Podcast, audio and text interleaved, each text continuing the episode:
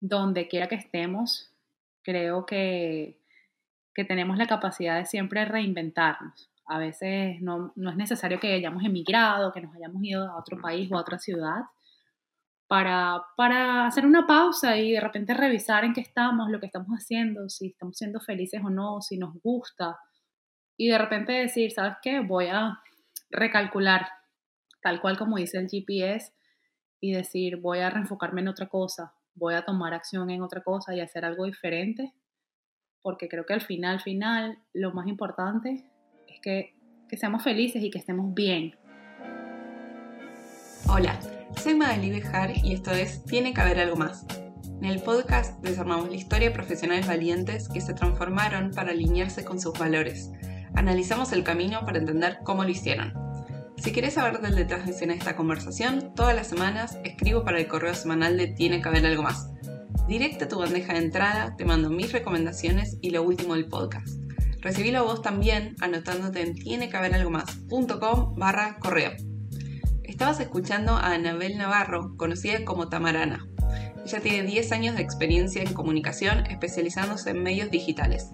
Es activista de derechos humanos y estudió comunicación social en Caracas, Venezuela creó Tamarana Media en Atlanta, Estados Unidos, para dar consultoría en medios digitales, branding, relaciones públicas y marketing a proyectos multiculturales.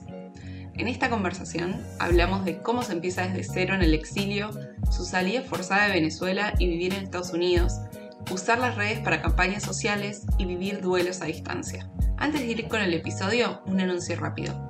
Desde que empezamos el podcast recibimos muchísimos mensajes de oyentes desde 59 países contando el valor que sacaron de escucharlo. Después de hablar con cientos de ustedes, lanzamos la comunidad de Tiene que haber algo más. La idea central vino cuando me di cuenta que los tenía que conectar entre ustedes para que se conocieran. La comunidad es una membresía global y remota donde aprendemos con otros profesionales desde más de 25 ciudades y hay actividades todas las semanas.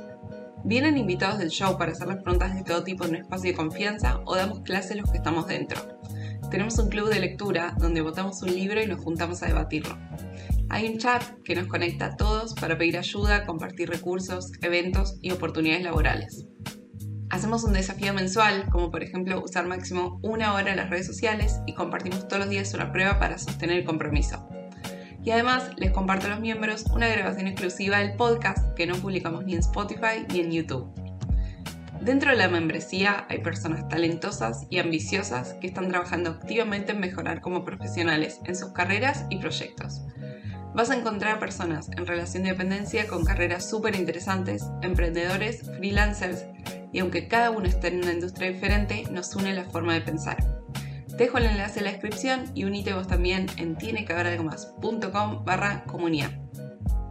Hola Anabel, bienvenida a Tiene que haber algo más. Gracias por venir a conversar conmigo. No, gracias a ti, Magali. Gracias de verdad. Para mí es un honor estar en este espacio contigo. Gracias por la invitación. No, para mí es un honor tenerte. Empecemos con la primera pregunta. Quiero saber qué es el éxito para vos. Wow. Eh, Mira, eh, recientemente me he cuestionado esto bastante eh, y definitivamente para mí el éxito es, es avanzar en lo, que me, en lo que me he propuesto y una de las cosas es inspirar a otros eh, con lo que hago, tanto a nivel personal como a nivel profesional. Cuando recibo ese feedback de, oye, gracias porque esta frase que dijiste o esto que compartiste o esto que hiciste me, me hizo ver las cosas distintas, me hizo de repente tomar una acción, o, replantearme algo, ahí es como que, yes, lo logré. Eh, entonces, definitivamente el éxito es, para mí ahorita, inspirar a otros. Bien. Eh, vi tu charla TEDx que salió en 2023. Quiero saber cómo te preparaste para armar esa charla. Wow. Bueno, gracias primero que nada por, por verla. Eh, te cuento que todo eso empezó con un vision board, como en 2000, en época de pandemia, ¿sabes? Como 2020, 2021. Eh, con la pandemia yo empecé a trabajar mucho en temas de desarrollo personal, crecimiento personal, y ahí dije, quiero hacer un, un día. Y ahí empezó como un poco el, el proceso, ¿no? Eh, no definí en ese momento exacto cómo iba a ser ni el contenido, pero yo dije quisiera compartir mi experiencia al emigrar de manera un poco improvisada y un poquito sin plan. Y, y cómo, cómo se pueden surfear todas estas olas. Y dije, bueno, algún día será. Y en el 2022 surgió también la oportunidad de hacer un libro, un, libro colaborativo, eh, donde escribí un capítulo. Y allí sí me senté a decir, bueno, ¿qué quiero compartir? Si esta fuera mi última oportunidad de compartirle al público, al, mundo, algo, ¿qué quiero dejar? Y, y ahí y le un poco compartiendo mi experiencia de cómo de cero poder avanzar en un, en un gran país como lo es Estados Unidos, eh, cómo de sin planificación he podido como, sí, sobrevivir y, y, avanzar. Y lo, lo puse en, en, texto para el libro. Y al poquito tiempo surgió la invitación para TED y fue como, wow, ya tenía en mi mente asentado, ¿no? Lo, como te digo, lo, de, lo del libro, lo que quería transmitir. Y quien me invita al TED eh, es casi una coach, es la que lo organizaba. Y, y entonces empezamos a tener reuniones donde ella me dijo, ¿qué quieres transmitir? Y me hizo la misma pregunta que yo me había hecho cuando, cuando el libro, si esto fuera la última oportunidad de compartir algo, de dejar como una semilla en el mundo, ¿qué quisieras compartir? Y allí fue como, ok, hice clic y terminé de estructurar eh, la charla TED. Eh, las charlas TED pues son una oportunidad para compartir experiencias, pero también como eso, de sembrar una semillita, dejar un legado de algo que tú has aprendido, puede ser algo científico, algo más experiencial. Y así fue. Eh, se me hizo bien fácil compilar un poco pues mi experiencia con las cosas que he hecho y compartir como herramientas o recomendaciones o tips que de verdad de corazón espero que les sean útiles a quienes lo escuchen. Entonces, así fue el proceso. Bien, está bueno porque hubo un libro en el medio, me encanta como, y ya que estoy a un libro, y Em, sí. Vos que tenés una agencia digital hace más de seis años, ¿cómo dirías que se crea una agencia que de verdad funcione? Oh my God. Dios mío, esta pregunta. Está buena esta pregunta. Eh, mira, creo que una premisa fundamental en todo lo que es el tema digital es apertura y flexibilidad, porque lo digital está en constante cambio y evolución. Y aunque tú le crees bien estructurado, bien organizado, hay que tener una apertura y una flexibilidad para poder adaptarse a los cambios, tanto internamente como para con quienes uno trabaja y transmitir eso. Y ya luego hay que estar eh, constantemente actualizándose, preparándose, estudiando para, para poder saber cuáles son esas tendencias, cuáles son esos cambios, qué va funcionando mejor. Eso diría que en todo lo que es digital y pues de marketing, pues eso es fundamental. Y ya luego viene un tema de eh, establecer valores, establecer cómo quieres presentarte, cómo quieres son, eh, esos resultados que quieres dar, cómo va a ser ese customer service, cómo te vas a estructurar además internamente, cuál es tu sistema de trabajo. Eh, yo debo confesar aquí, esto no son confesiones, pero voy a aprovechar el espacio, que, que, yo no necesariamente arranqué así. Eh, de hecho, el sistema de trabajo lo fui desarrollando en el camino. Y ahora con el tiempo, pues ya puedo decir, ok, lo hacemos así, así, así, pero, pero no arranqué así. Pero a quien vaya a iniciar, sí le recomiendo que, que tenga eso en cuenta. Mm, ¿Y cuándo tuviste, qué pasó que tuviste que implementarlo? Bueno, uno va avanzando eh, yo emprendí sin, sin, sin pensarlo, ¿sabes? Sin, sin, necesariamente decir, bueno, voy a hacer un plan en, la fecha tal, sino que más por necesidad en este proceso también de, de venirme acá a, a, Estados Unidos y de explorar opciones acá, alguien me sugirió, ¿por qué no te creas una empresa y ofreces tus servicios que pues tienes tiempo haciendo como de manera informal? Y yo, ok. Y, y arranqué, al poco tiempo surgieron clientes, surgieron proyectos, pero en el camino me fui dando cuenta que para para organización, incluso para balance vida-trabajo. Eh, era importante establecer pautas, establecer límites, criterios, sistema de trabajo.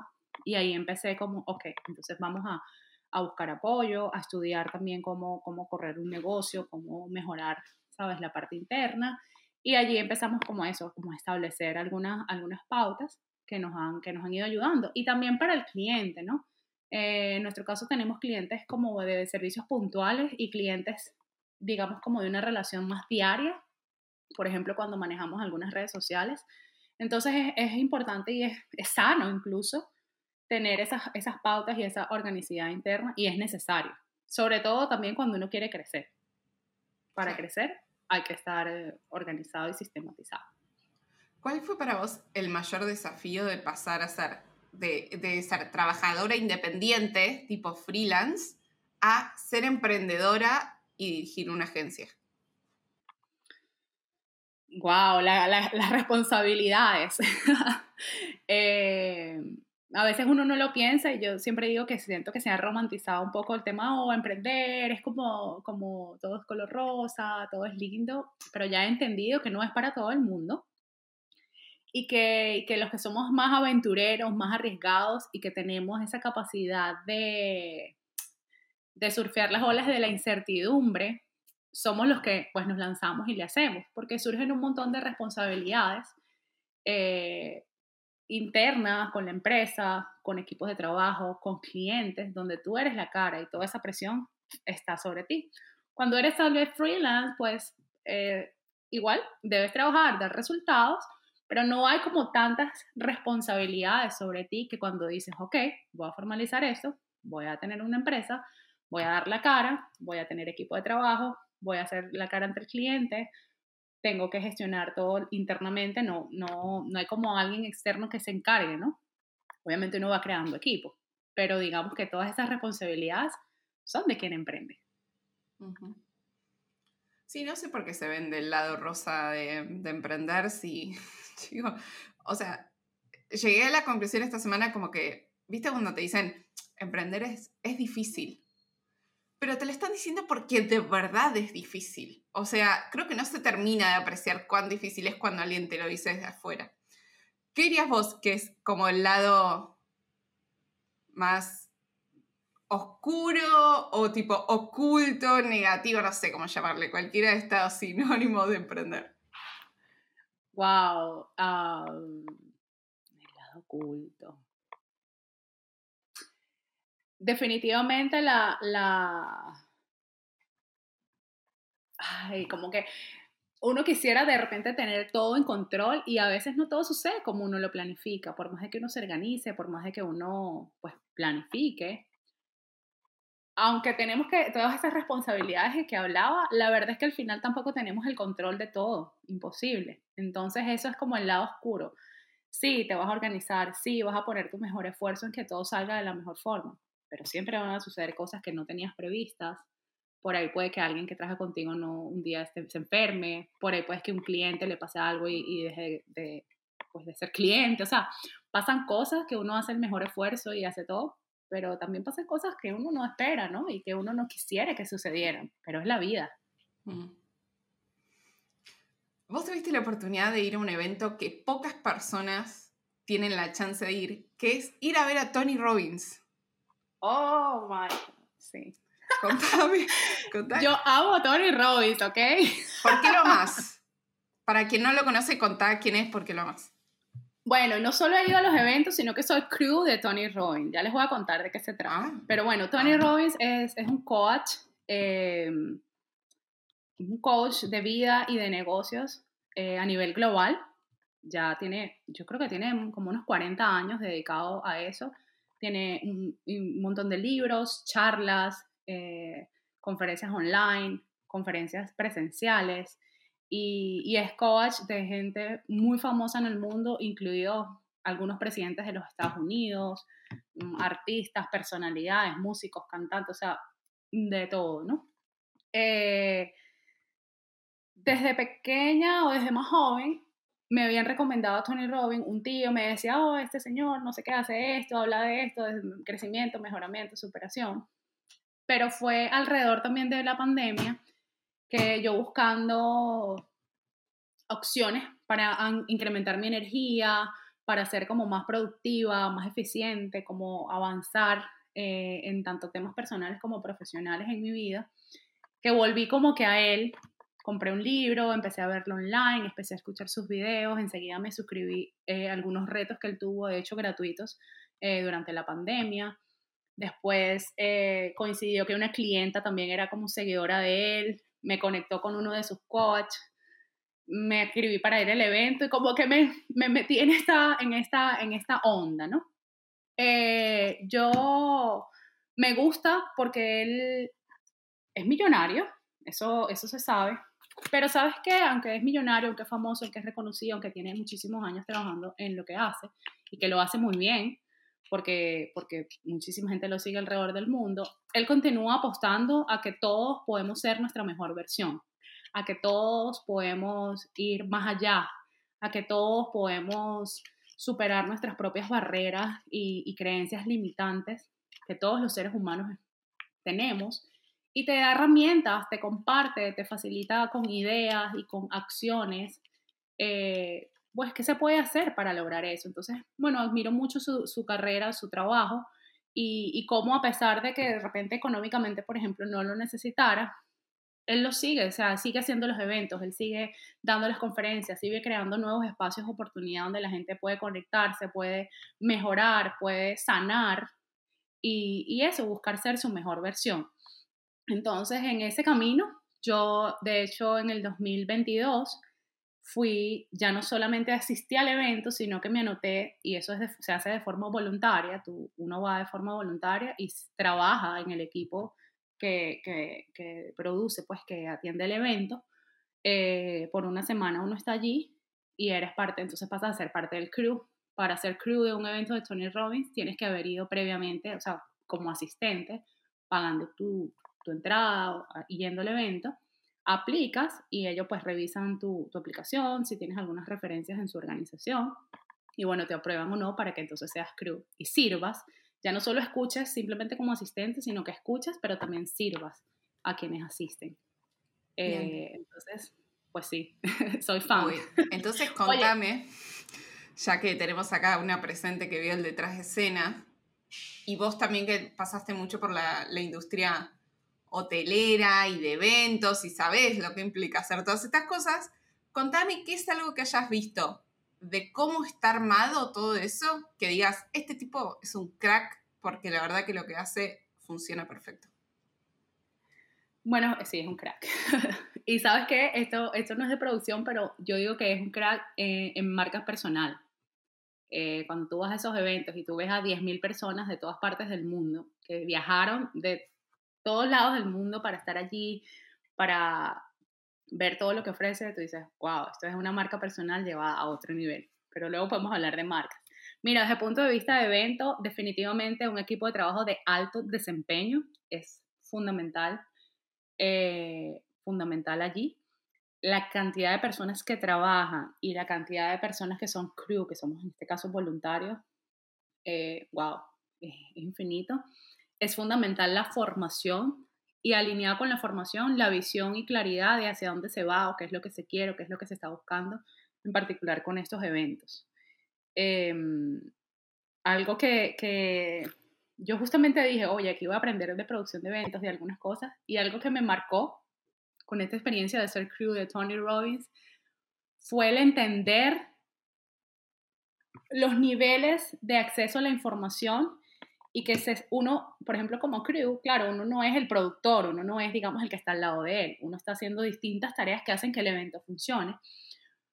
Pero al principio yo tenía una ansiedad de saber qué viene, cuál es la agenda, qué hora. Y aprendí que uno va a saber lo que tenga que saber cuando lo tenga que saber.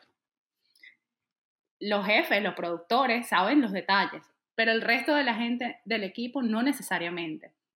los primeros días me costó, y nos pasaba mucho que el público me decía, oye, ¿y a qué hora es la pausa? No sé. ¿Cómo que no sabes? Yo, es que no sé, de verdad no lo sé.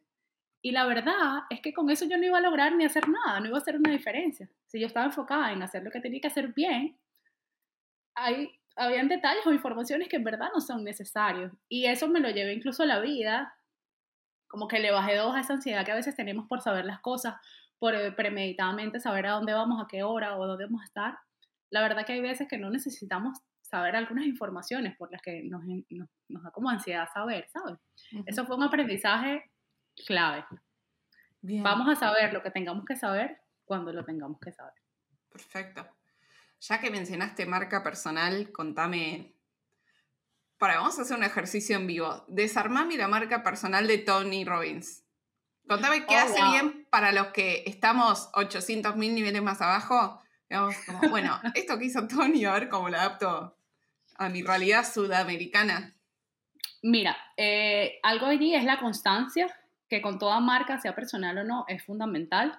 Cuando ya tú tienes una trayectoria de 40 años en el mercado y sigues, sigues, sigues, sigues, ya eso, eso, te enfoques o no mucho en lo digital, eso va a hablar ¿no? por sí solo, va a hablar de ti y, y de lo que haces y de cuán, cuán de verdad comprometido estás con tu visión.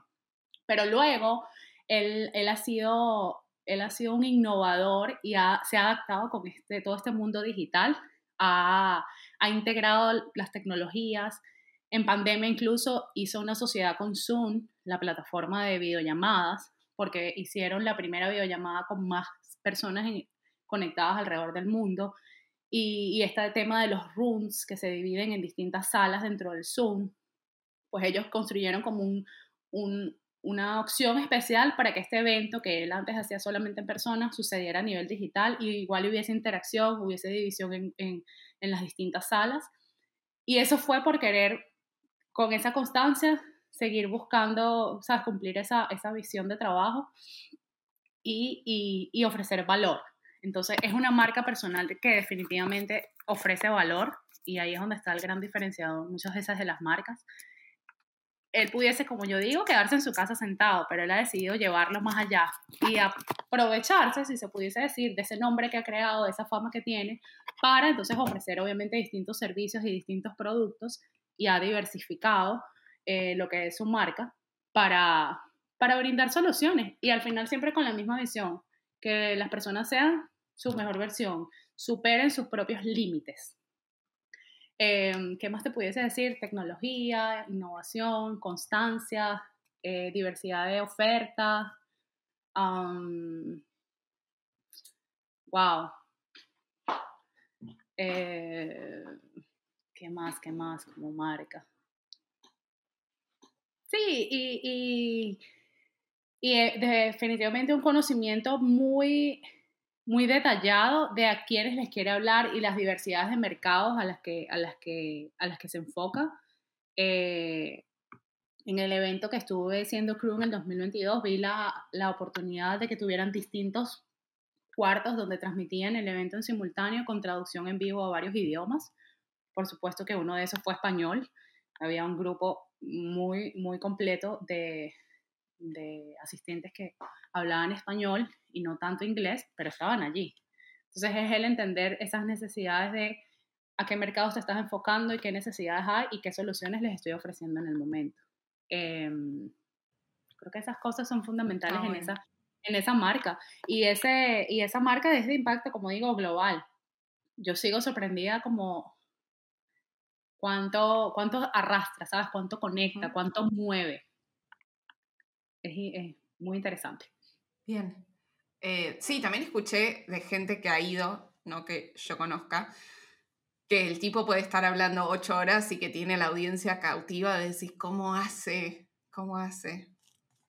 Em, así. que bueno, muestra estos datos. Y Eh, él, y él, perdón que te, te, te interrumpa, pero lo que, lo que te decía de que busca, o sea, procura y busca de verdad. Yo lo siento de corazón. No he tenido la oportunidad de conocerlo en persona, pero no, no dudaría que es así. De corazón, el, el bienestar o el, el, el mejor, la mejor versión de, de los otros. Y entonces en sus eventos incluso, y él lo dice, mira, yo, eh, por ejemplo, limito los carbohidratos, hago ejercicios en las mañanas, tomo sol, eh, mm, me baño con agua fría, tomo jugos verdes, o sea, como que él mismo te dice, yo hago esto, porque esto que ustedes ven aquí en stage, 8 horas, 10, 12 horas hablando y con energía y manteniendo, no es producto de, de- de que es algo mágico, es un, un trabajo y además comparte tips que son útiles para uno, para Claro. también implementar. Mm. Se me viene a la cabeza, justo vi un video que decía como de los recitales de Taylor Swift, que decían como, ni un atleta profesional puede hacer un show de tres horas todas las noches, cinco veces por semana en tacos, y esta piba parece que lo hace así, Impresionante. Ana, te voy a cambiar de tema. Vos que tuviste trabajo, distintos, múltiples trabajos en distintas industrias, ¿cuál es para vos el valor de tener la habilidad de arremangarte y hacer cosas?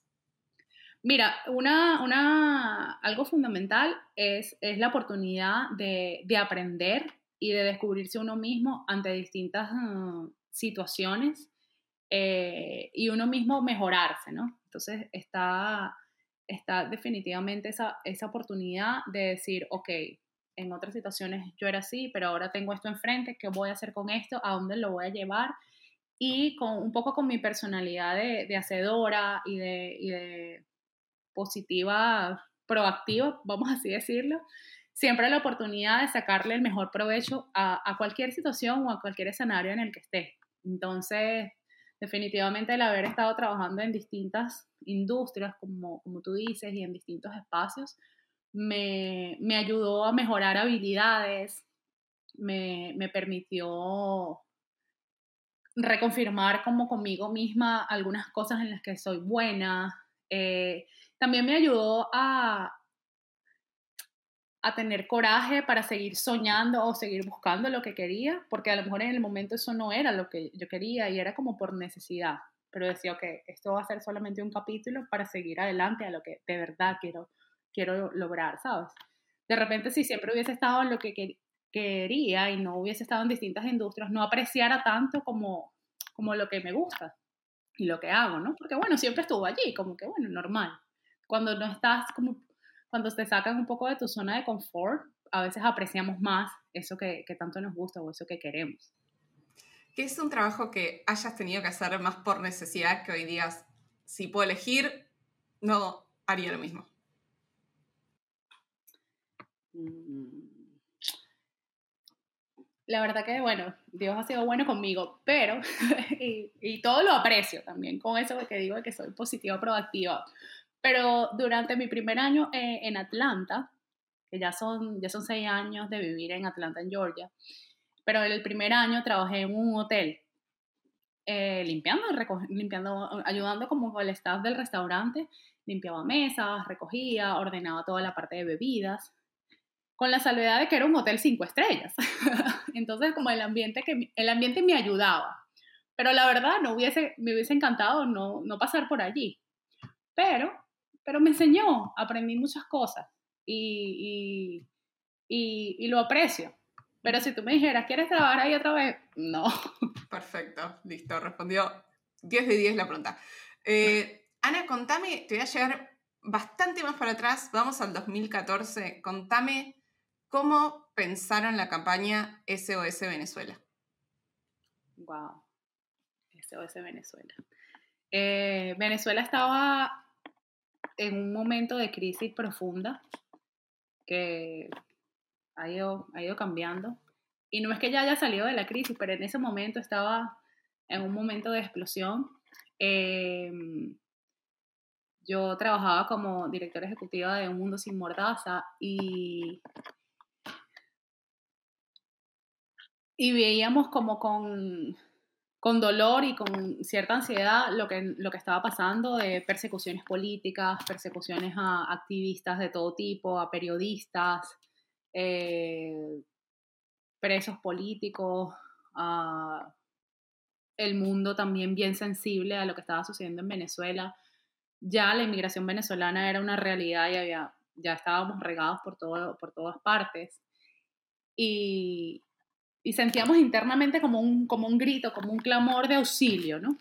Y, y trabajando con, con, Rodrigo Diamanti, que es el fundador de, de Un Mundo Sin Mordaza, y, y, pues con quien yo trabajaba muy de cerca en ese momento, hablando y hablando, habíamos visto algunas imágenes, creo que una infografía, una caricatura, algo así, que decía algo así como SOS, con la bandera de Venezuela, y no sé, como coincidieron las ideas y dijimos, vamos a hacer un, grito, de, un grito mundial de SOS Venezuela para buscar eh, que la gente se sensibilice, sepa lo que está pasando, incluso nos dé la oportunidad de denunciar ante organismos internacionales la situación tan atroz de, violación de derechos humanos acá en Venezuela.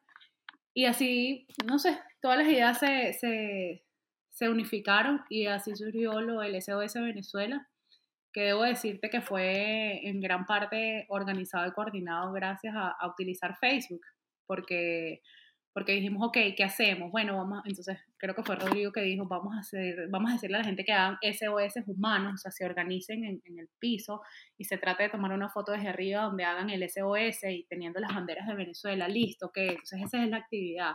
¿Y dónde? Bueno, que busquen un lugar icónico en cada ciudad de cada país donde hay venezolanos, ok, ¿Cómo los ayudamos a convocar? Bueno, somos apoyo técnico remoto desde aquí en lo que necesiten, le podemos hacer las gráficas, podemos traducirles los contenidos a sus distintos idiomas. Ok, listo.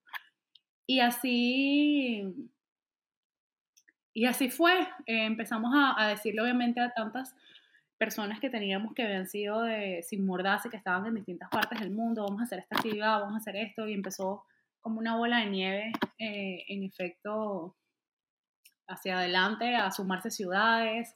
Recuerdo que apoyábamos creando, creo, los, los, eventos en Facebook para que la gente tuviera pues al día, la hora, el lugar donde iba a ser. Activamos al equipo de trabajo dedicado por un tiempo a eso. Y fue una campaña muy, muy exitosa para denunciar definitivamente las violaciones de derechos humanos en Venezuela y, y, y asentar en el mundo que eso está, que eso está pasando y, y denunciar y además buscar eh, sumar tantas, a tantos aliados, ¿sabes? A, a, nuestra causa en distintos rincones del mundo. Y bueno, eso también trajo consecuencias. ¿Qué te pasa a vos con, justo esta semana, lo vi a otro invitado del podcast, David Smolansky, que estaba en Times Square denunciando las mismas cosas que vos estás hablando hoy, pero que siguen pasando casi 10 años después de esta campaña. ¿Qué te pasa a vos con eso? Se me eriza la piel. si lo pudieras ver, eh,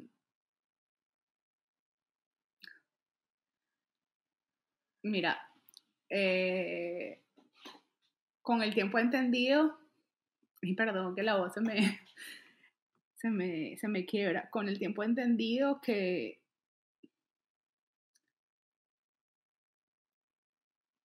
que hay mucha gente que no quiere que las cosas cambien, que hay mucha gente que no le interesa el respeto a los derechos humanos y que es mucho más a veces de la que uno, de la que uno, de la que uno pensaría. Eh, pero por el otro lado, me, me, alegra y me llena de orgullo de saber que, que un David sigue activo y trabajando día a día por eso que tanto soñamos, eh, pues yo no sé si tú sabes, pero yo estudié con David, nos grabamos al mismo tiempo en la universidad en Venezuela. Y, y nuestra generación es, es, es, una generación que, que tenemos un sueño y nuestros sueños de libertad siguen estando allí. Pasa el tiempo y lamentablemente no todos los objetivos se han alcanzado en cuanto a, a libertades, en cuanto a, a, a respeto de, de los derechos humanos pero creo que hemos avanzado en hacer saber al mundo lo que sucede y, y lamento de verdad de corazón que, que aún esté pendiente tanta justicia para nuestra gente y, y, para nuestro país. Me encantaría que la historia fuera diferente, ¿sabes? Que decir, pasaron esos 10 años y, y, las cosas han cambiado, pero seguimos, seguimos luchando. Algunos ya no tan minuto a minuto como yo, pero definitivamente sigo trabajando por eso. Me hace, me hace sentir que, que no ha sido en vano el trabajo que hemos hecho, aunque nos falta camino por recorrer. Claro, pero es lo que, lo que vos decís, ¿no? Como que siempre hay alguien que se ve beneficiado a costa de mucha gente, como las guerras que son un negocio, ¿no? Porque si no, si nadie se hubiese beneficiado, no existirían estos conflictos, es decir, no tiene ningún sentido para las personas. Sí. Sí, hay muchos intereses que uno desconoce. Y, y ahí se, se explican eh, el porqué de tantas cosas. Eh, y hay mucha gente interesada, como digo, en que, pues, en que algunas cosas no cambien o en que las cosas sigan siendo así. Es triste. Eh, y, y, es una red, o sea, a veces uno diría, no, Venezuela, no es solo Venezuela. son muchos países y muchos intereses en muchas latitudes a nivel mundial. Mm. ¿Cómo fue para vos llegar a la decisión de tener que irte de Venezuela? De nuevo se me eriza la piel. Em, fue de un día para otro, eh, no fue planeado. Y me senté yo solita y me hice la pregunta, ¿dónde soy más útil para mi familia e incluso para mi país? En la situación en la que estaba, que estaba siendo pues eh, buscada, asediada por el, por el régimen de Venezuela. Y dije, ¿sabes qué? Creo que, creo que, que saliendo, creo que en esa libertad que me daría no correr el riesgo de, de tal vez estar encarcelada o, o quién sabe, creo que, creo que son más útiles. Y así fue que dije, bueno, entonces me tengo que ir. me costó, también busqué el apoyo o, la opinión de algunos profesionales de distintas áreas y que me conocían, conocían lo que yo hacía y la recomendación de todos era, debe salir. Y nada, dije, ok, entonces hay que irse. y, y, así fue, con, con, esa visión de dónde le soy más útil a mi familia y a mi país. Y, y decidí irme. ¿Cómo fue esa travesía de salir del país? wow, mm, creo que esto nunca lo he contado, no sé. he contado algunas cosas, pero es un tema, es un tema delicado y, que además me mueve las fibras. Fue, fue como, yo estaba como en shock, ¿sabes? Y de verdad pasé un par de años en shock incluso. Luego fue que lo supe. Em, pero nada, fue activar una red, una red de ayuda, buscar apoyo en amigos y familiares y, y por, por, sí, por, por, por, salvarme, como digo yo, por estar bien. Salí de un día a otro, salí de Venezuela y salí, salí por Colombia. Y, y ya luego en Colombia fue que dije, bueno, ok, ¿ahora qué hago? ¿A dónde me voy? ¿Me quedo aquí? ¿Sigo? ¿No? y también buscando pues eh, apoyo o, referencia de algunos, de algunos amigos, de algunos expertos en distintas áreas, fue que dije, bueno, me, me voy a Estados Unidos, gracias a Dios tenía visa, visa americana, tenía menos de un año que había sacado la visa, de hecho, y, y ahí logré y me vine para acá. Fue, fue una travesía definitivamente muy, muy variopinta, pero donde también agradezco que amigos, conocidos, familiares me dieron la mano, aunque fue todo del momento. También vale aclarar que la visa que tenía ella de Estados Unidos era de turista, ¿eh? No se imaginen como que tenía doble nacionalidad, no, no, era eso. Ni al sol de hoy, te cuento, han pasado los años, y esto es personal, pero bueno, estamos aquí. Eh, al sol de hoy, yo no tengo ninguna otra nacionalidad y, y esto ya pasó después, pero tengo años sin pasaporte. ¿Qué pasó con tu pasaporte venezolano? Me lo, me lo robaron, me lo robaron en, en Washington, D.C., en la capital de los Estados Unidos me robaron, eh, me robaron de hecho la cartera, el salmonedero que llamamos, la cartera pues donde tenía, tenía ahí mis documentos, mis tarjetas, lo que sea, eh, me, lo robaron. Claro, independiente, como de, de mala suerte. No, nunca sabré. Hay opiniones encontradas, pero nunca sabré. Eh, simplemente pues nada, no, no, de repente lo dejé por unos minutos en un café y cuando a los cinco minutos vuelvo a ver qué pasó, no, y no hay nada, robado. Seguía me llamaron del banco, mire, sus tarjetas están siendo utilizadas, yo, ah, ok. Entonces, bueno, nada, no, no tengo pasaporte ya, son varios años, y no me, no me permitieron sacar mi pasaporte venezolano. Claro. Que ojo, eh, yo te lo estoy contando, pero esto es común. Hay muchas personas, muchos activistas que, tampoco les han permitido, o sea, de forma regular sacar su, identificación venezolana. Es una triste ¿En qué, te ¿En qué te ayuda vos en todo este proceso en, ser creyente y tener fe? Mm, mm, ha sido fundamental. Eh, ha sido para mí, sin importar dónde esté, en qué ciudad, de noche, de día, con quien esté, tener, eh, tener esa, esa actitud positiva, creo yo, y la, esperanza de que las cosas van a, tornarse para bien. Eh, y ha sido, bueno, algo que aferrarme, ¿sabes? Mi, mi fe en Dios y, creer y, y, por más de que esté sola o con quien sea, pues tener como ese, esa llenura, pero a nivel como espiritual, ¿sabes? Eh, el, creer y confiar en que, en que siempre puede haber algo mejor.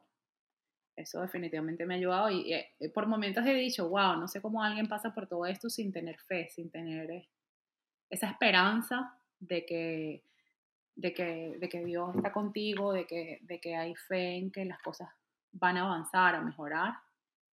No sé necesariamente cómo haría alguien que no, que no tenga fe no sé, pero para mí ha sido, ha sido fundamental. Es como, como ese cablecito que te hace seguir o colgado o, en conexión, ¿sabes? Con vida, con, con, con esperanza, con, con seguir adelante.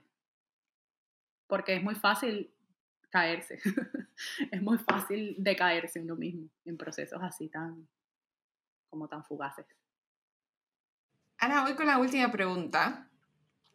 Que es la pregunta abierta. Un último mensaje a la audiencia que nos escuchó hasta acá. Algo que te hayas quedado pensando, que ya hayamos dicho o no, pero que quieras compartir.